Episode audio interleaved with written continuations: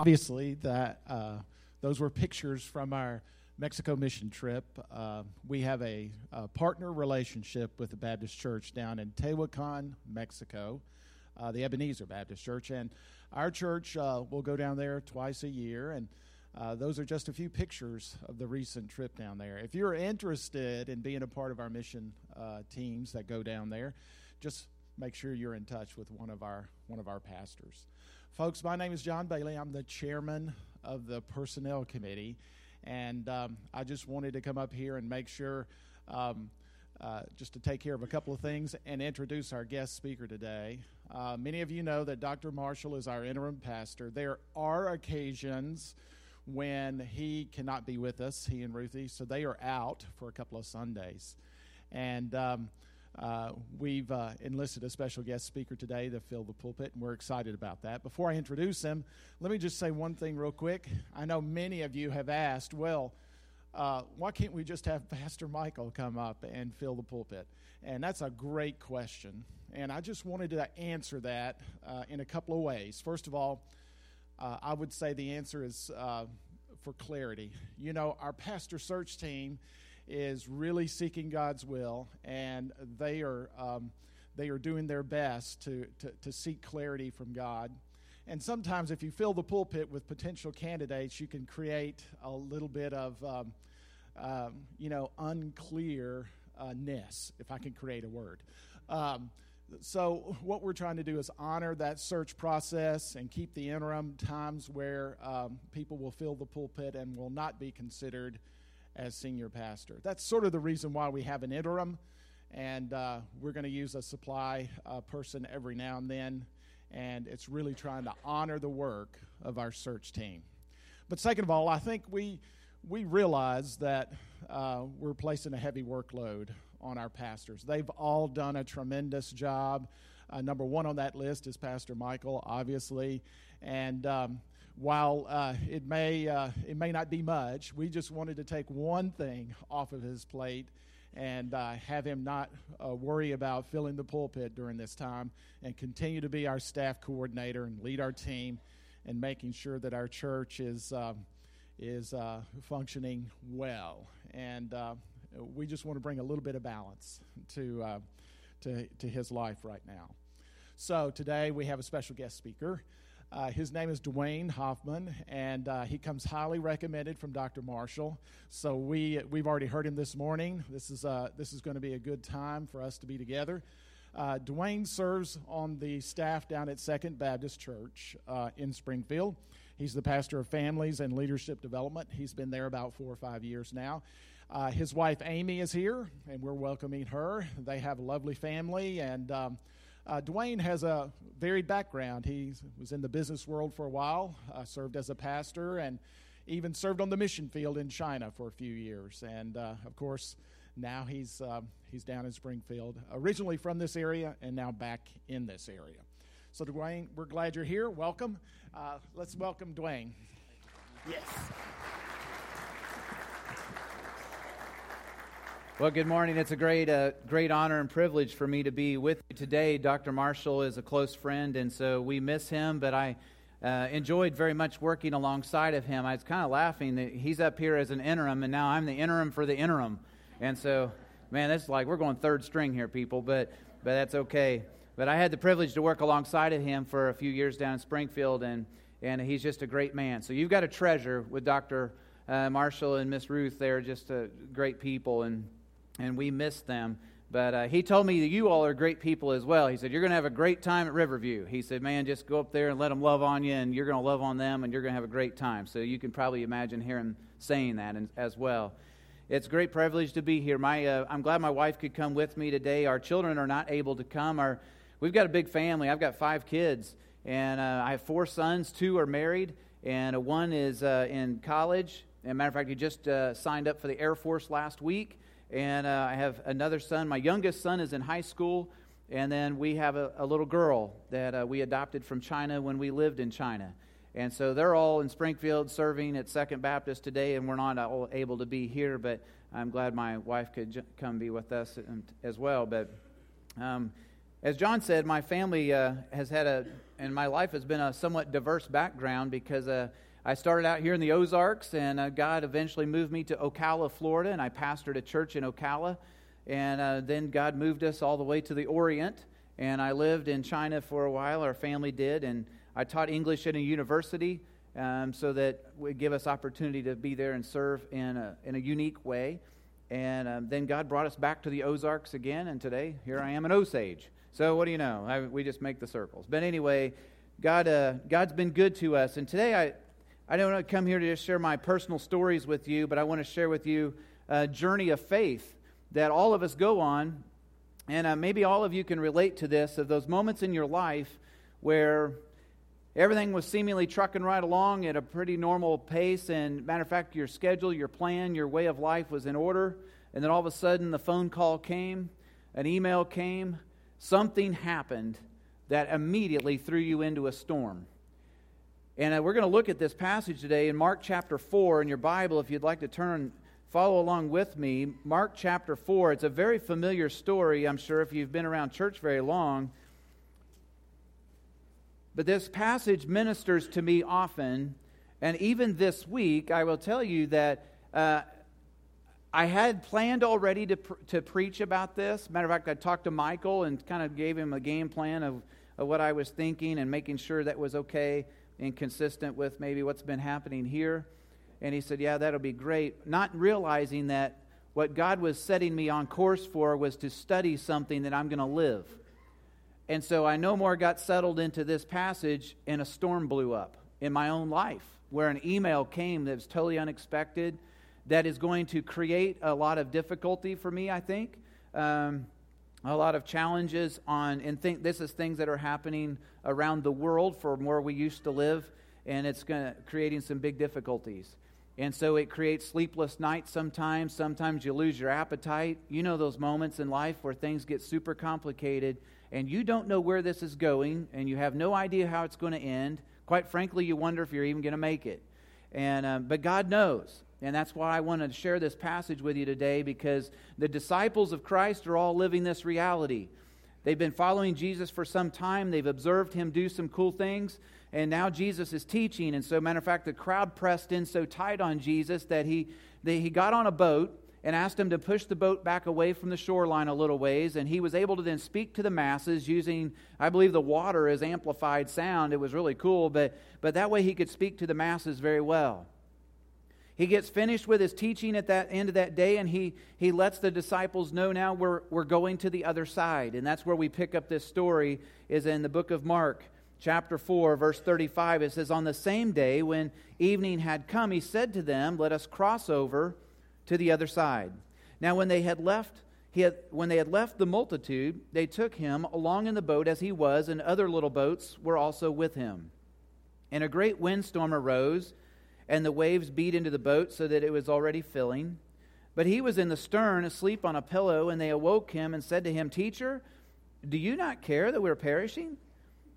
And then he arose, and he rebuked the wind and said to the sea, Peace, be still. And the wind ceased, and there was a great calm.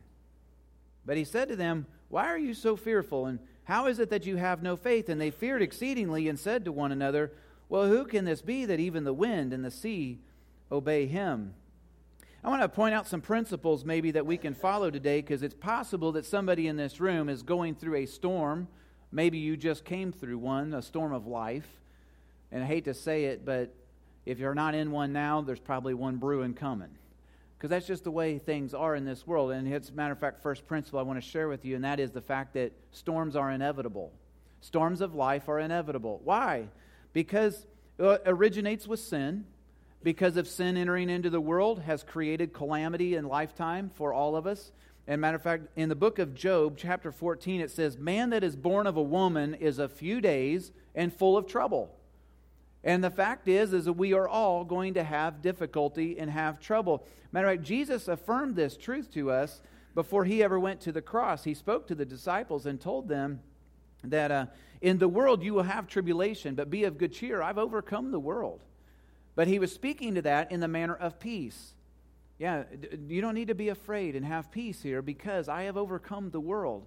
And they will soon see that and, and as, the, as he went to the cross and then eventually resurrected. But the principle I want us to capture first today is that storms are inevitable. You can't dodge it. No matter what you do to try to dodge storms in your life, you cannot dodge all the storms that are coming. In a matter of moments, the phone rings and life changes, and it could be from the doctor, it could be from a relative, it could be from your boss, it could be anywhere. Instantly, you were in a storm. You didn't sign up for that. And storms are not respecters of persons. In the same way, blessings come upon all the just and the unjust. It rains on everybody. The sun shines on the head of the just and the unjust alike. Well, storms are the same. Storms impact people who are Christ followers, who are devoted to the Lord Jesus Christ. In the same way, storms are a great impact on those who don't know Jesus yet. And it's, storms are inevitable, they're no respecter of persons. The second principle we can learn from this is that storms come in the like in the disciples' case, even when you're obedient. It's not like this storm came because they were not listening to Jesus. He told them, Let's go to the other side. The evening had come and it's time to move on. And so he said, Let's go. They obeyed. They pushed off, set the sails, let's roll. And they went to the other side. So they were living in a position of obedience, but now this storm brews up. And obviously, they believe they're going to die in the middle of it. They can't imagine they're going to survive this thing. And so it's so significant and so instantaneous in their life, but yet they were still living in obedience. I learn in Scripture that God, God allows storms. Matter of fact, oftentimes they're called tribulations, they're called trials. They come in all different packages, they come in different sizes, they come in different colors. In fact, the book of First Peter speaks, matter of fact, the whole book speaks about suffering as a Christ follower. The Christ followers in Peter's day were dispersed, and he writes to them a letter of encouragement in the midst of all their suffering, and to let them know that even when you suffer as a Christ follower, God's allowing that in your life, but He's accomplishing perfect things with it.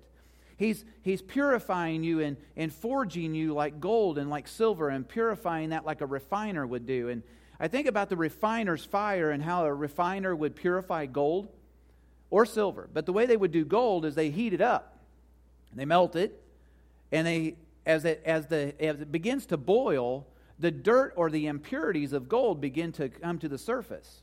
The refiner then scrapes that top part off, all the dirt off. It's called the dross. He scrapes the dross and then turns the fire up hotter yet. And the refiner will continue the heat and continue that purification process until he can look into the pool of, of gold, molten gold and see a perfect reflection of himself. Then he knows it's ready. Well, in the same way, Peter likens the trials that come our way just like to the refiner as, as gold and silver. That matter of fact, he said this in 1 Peter 1 7. He said that the trial of your faith being much more precious than of gold that perishes, though it is tried with fire, might be found into the praise and the honor and glory of, at the appearing of Jesus Christ. And he likens it to this. But here's what else he said. In the verse preceding, he said that trials come and he, de- he describes them as manifold or diverse or various. So let's just use the word manifold because the word literally means multicolored. And he describes a trial as being multicolored. And the same word he uses later in 1 Peter chapter 4 to describe sufferings and trials and difficulties. And he said that God dispenses the manifold grace of God. So just check, watch this you have multicolored trials. And for every multicolored trial, God has a multicolored grace to match. Because God walks with you through each of the trials of your life and dispenses the perfect measure of grace at the right moment when you need it.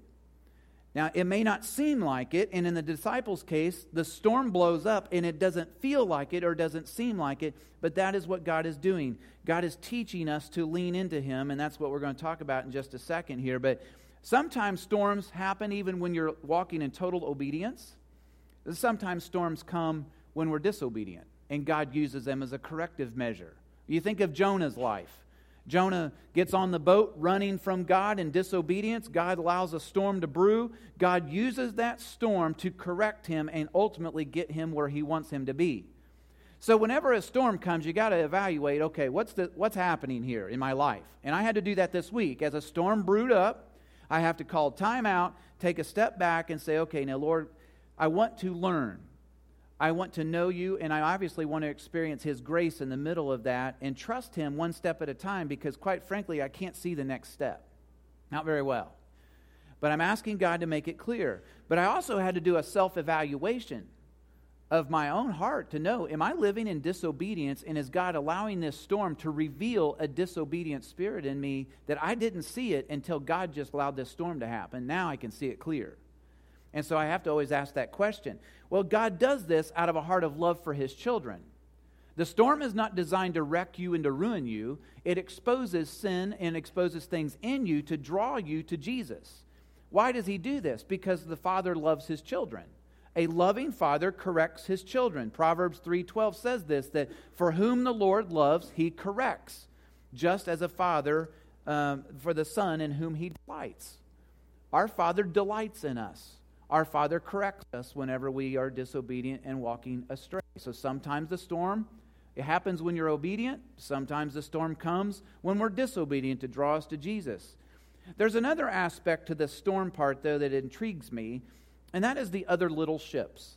Look at verse 36 again. It says, Now when they had left the multitude, they took him along in the boat as he was, because he was already in the boat, and other little boats were also with him.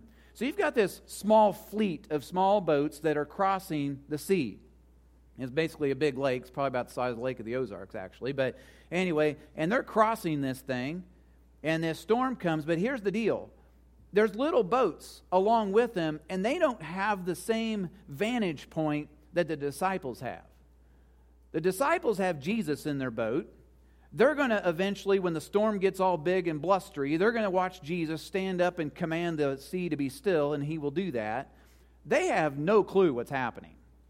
All they know is we were trucking across the water, and man, this huge storm came. We thought we weren't going to make it, and then all of a sudden, it went quiet. And you can imagine when they got to the other side, the conversation that they were having, like, dude, did you see that? How did you guys make it? That was crazy. And then the disciples would be able to stand there and tell them, here, let me just tell you what happened of how Jesus did this whole thing.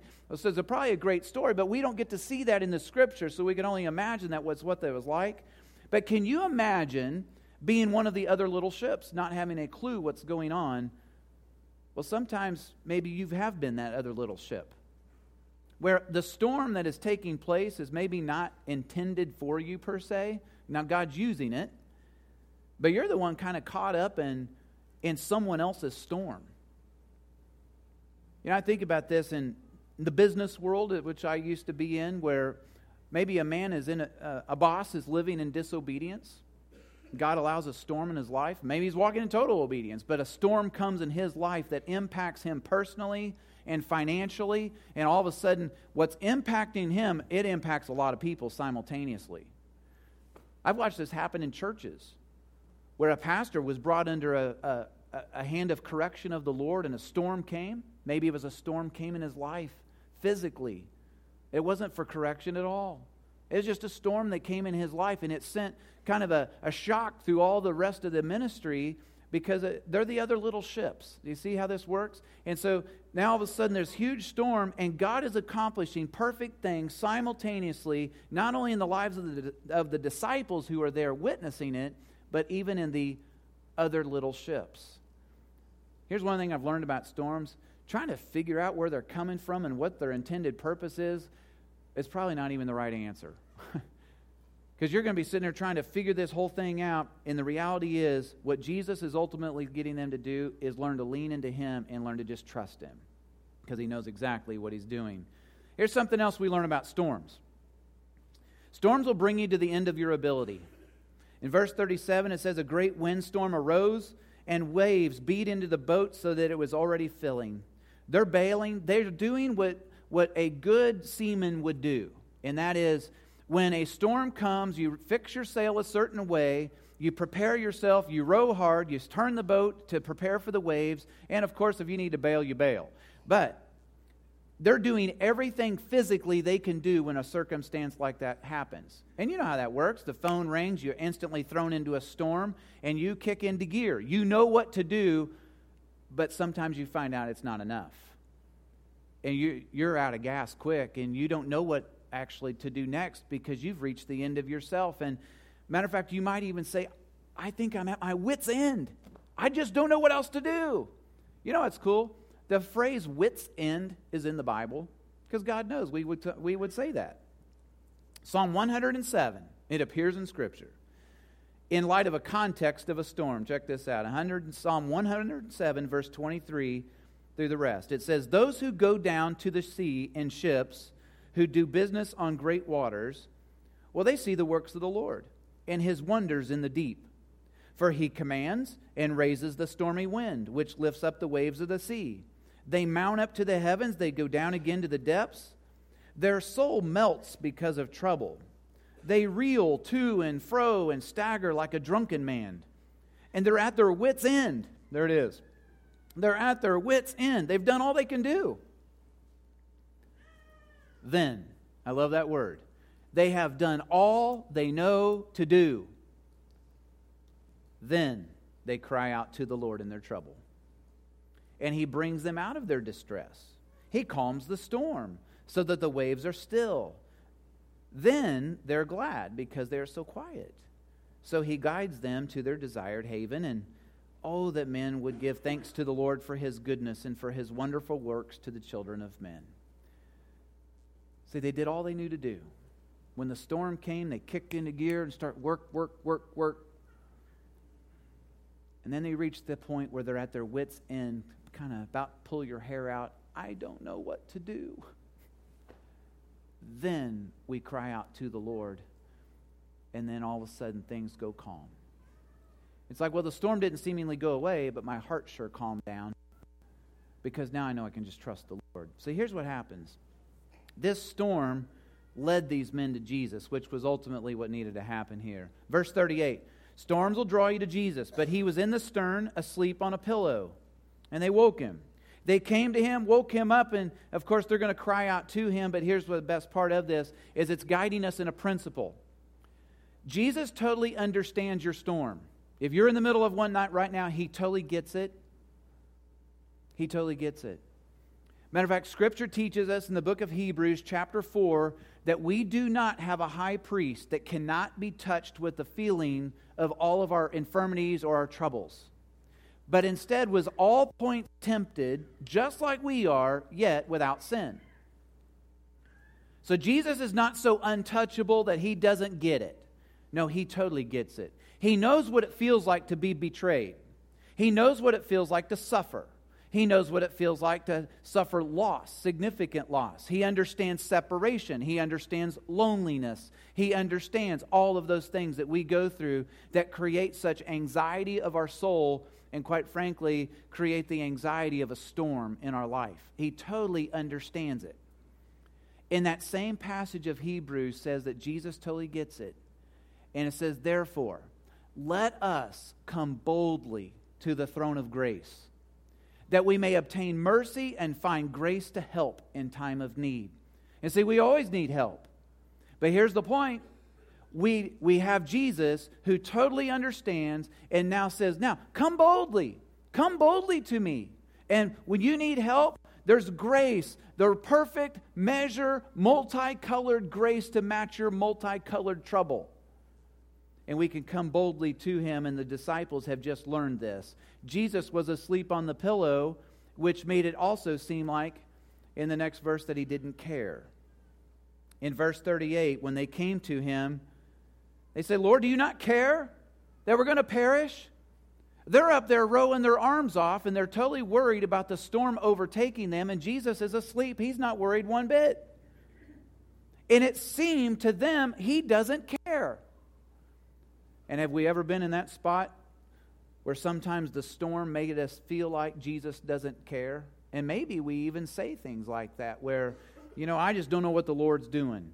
Or maybe we'll charge God foolishly and say, well, you know what? I just don't understand how a loving God could allow these kind of things to happen to his own kids. And we will charge God and accuse God of doing things foolishly and saying, Lord, you don't care when that is exactly the opposite of true. Because what is actually God is doing here is drawing us to Himself. God is accomplishing perfect purposes in our life. I'll talk about in just a moment. But God is bringing us to the place to trust Him. God allowed this storm with these disciples and allowed them to come to the spot they were at their wits' end. He allowed it. He was totally at rest. Well, they sure weren't. Does that mean he doesn't care? No, he totally cares. But he had something significant he wanted them to learn in the process of this, and they needed to learn this. They can trust Jesus in the storm. Now, here's the thing I think is hard Sometimes we might reflect back on a difficult storm of our life that has had significant shaping in our life. In fact, in the last few weeks, I spent a time with a young man that um, had a significant trauma in his past, a storm that is complicated beyond belief, and has spent his days really since then. I feel like running from that, and as we as we talked through that, that's exactly what he's done all of these purposes and achievements and everything he's trying to do is to run away from that day because he never wants to face that day again. Well, here's what's cool about it. When he finally reached the spot that he would turn around and look back into that day and, and look into where God's grace was at that time, what he was able to do was recognize God allowed something here that was a significant trauma to me, and that is true. Because of this, I have now learned these things about the Lord. And as we started walking down this pathway of what he has learned about Jesus and about his relationship with God, he now has experienced God's manifold grace for all of his manifold trials in ways that are, quite frankly, amazing. And it doesn't all make sense when you're in the middle of it. It's sort of like a rhyme that the last word's chopped off they don't make sense until you put the last word on the rhyme. But once you start seeing the last words start filling in the blank, it's like, oh, I see where you're going there. And that's kind of the way life works. It doesn't make sense when you're in the middle of it, but as you start to look back, oh, okay, I see, I see what God's doing there. And I, I understand, and now I, I know things of the Lord. I didn't know that before. And so some, sometimes storms make it seem like Jesus doesn't care, but that is certainly not the case. Storms also open up our eyes. When they got to Jesus and pled their case, verse 39 and 40 it says, Then he arose, he rebuked the wind, and said to the sea, Peace, be still. And the wind ceased, and there was a great calm. But he said to them, Why are you so fearful, and how is it that you have no faith? Now we begin to see the problem. We see what Jesus saw all along. They were lacking in faith. Well, what do you mean they lacked faith? They did exactly what Jesus told them to do, they were obedient. There was a key phrase that Jesus said at the beginning let us go to the other side. The Word of God spoke, let us go to the other side. If the storm comes, we're still going to the other side. If this ship sinks, we're going to go through the other side through the bottom of the sea. If Jesus says we're going to the other side, we're going to the other side. And that's what they missed. And that was where the faith element was in question here because they missed what he said and then began to operate in their own power when things went sideways and didn't believe they were really going to make it. But all along, Jesus knew they were going to make it because he had already said, We're going to the other side and it exposed what had been there all along. See, sometimes when we get in the middle of a storm, we don't realize what all God is doing. And we will forget the words of God about the character of God and about what God is doing in our life that He has promised to do. We will forget promises. For example, we will forget the fact that because God loves us, he now declares and he calls us his children. When we come to Jesus Christ by faith, we are now called sons and daughters of God. He, he declares it so. So, as a son of God, I know God loves me and God is going to correct me and God is going to accomplish things in and through my life. Oh, let's just hear some. I know that in Romans 8, God is going to work all things together for good, not most, but all things together for good in my life Why? because I love God. He says, for those who love God and for those who are the called according to his purpose. I know that God has called me into a relationship with him. I know he's working his purpose. I know that God will never leave me nor forsake me because he promised that. So I, even though I may feel alone, I'm not. I know that God is in the business of conforming me into the image of Jesus, that I would be like him, because he promised he would. I know that God will never allow more than I am able to bear. No temptation will be more than I can handle, because God promised he wouldn't allow more than I could bear.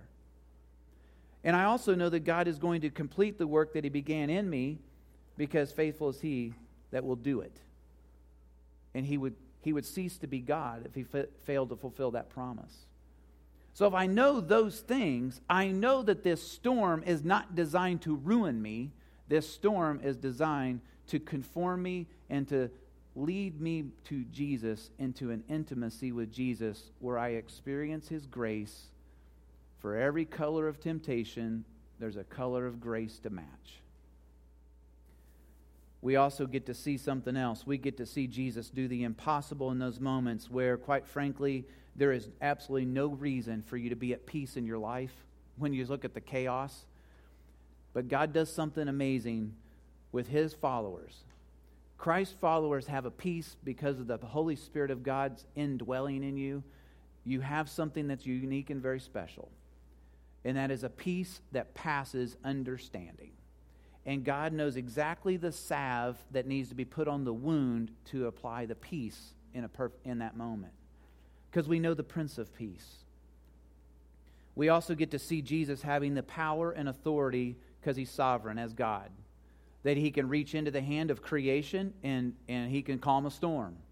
God can reach his, his strong, powerful, righteous right hand into any circumstance. We plead out to him and we see God do miraculous things that only God can get credit for, and that's what the disciples got to witness. Well, the fact is, they feared exceedingly before. And I love the list at the end of this. They were afraid. Jesus asked them, Why are you so afraid? How is it that you have no faith? Now he calms the storm, and then they, he said, Well, then they feared exceedingly and said to each other, Well, who can this be that even the wind and the sea obey him? And so now they go from being afraid of the storm to now their fear is for the Lord Himself because they recognize He's God and He can control even the weather. Wow, He's the one to follow. And so now they've turned their fear from the circumstance to the fear of following the Lord Himself. That's a safe place to be. That's what brought the peace. It wasn't just the peace of the storm, it was the peace of the soul. And so now this morning, as we, as we conclude here, I want you just to consider something. First, are you in the middle of a storm? And if you are, I want to pray over you because storms are terrible. storms are terrifying because you're not sure if you're going to make it. Storms aren't, make it hard to see clear. What's, what's going on in my life and other people's lives? And, I don't, and it's difficult sometimes in our relationship with the Lord. And why is God allowing this? And we will ask those kinds of questions. And is I want to pray with you today if you're in the middle of a storm. But I also want to encourage you today to lean into the Prince of Peace, the one who totally understands the storm and who also knows the other side. He knows the last word of the sentence of the rhyme. He totally gets it and he totally understands what you're going through right now to the intimate detail of even how you feel in it and is leading you to the space here dispensing the right grace right now to, to put the medicine on that wound or on that tribulation or that trouble to just lean into jesus. And maybe in this room today there's maybe somebody that doesn't know the prince of peace this all just sounds too good to be true. It's because maybe you don't know Jesus yet, the Prince of Peace, who can calm the storm of life and calm the soul and calm the storm of your heart, even. Well, how does he do that? Because he's God. Because he went through the great tribulation paying our sin debt on the cross of Calvary and resurrecting from the grave alive, he has overcome the world and he has also overcome death. Therefore, there's nothing to fear. And we can trust him. Have you put your trust in Jesus Christ? Let's bow our heads and pray. In a moment, we're going to observe the Lord's table, which is really so special because we get to fellowship with Jesus at his table.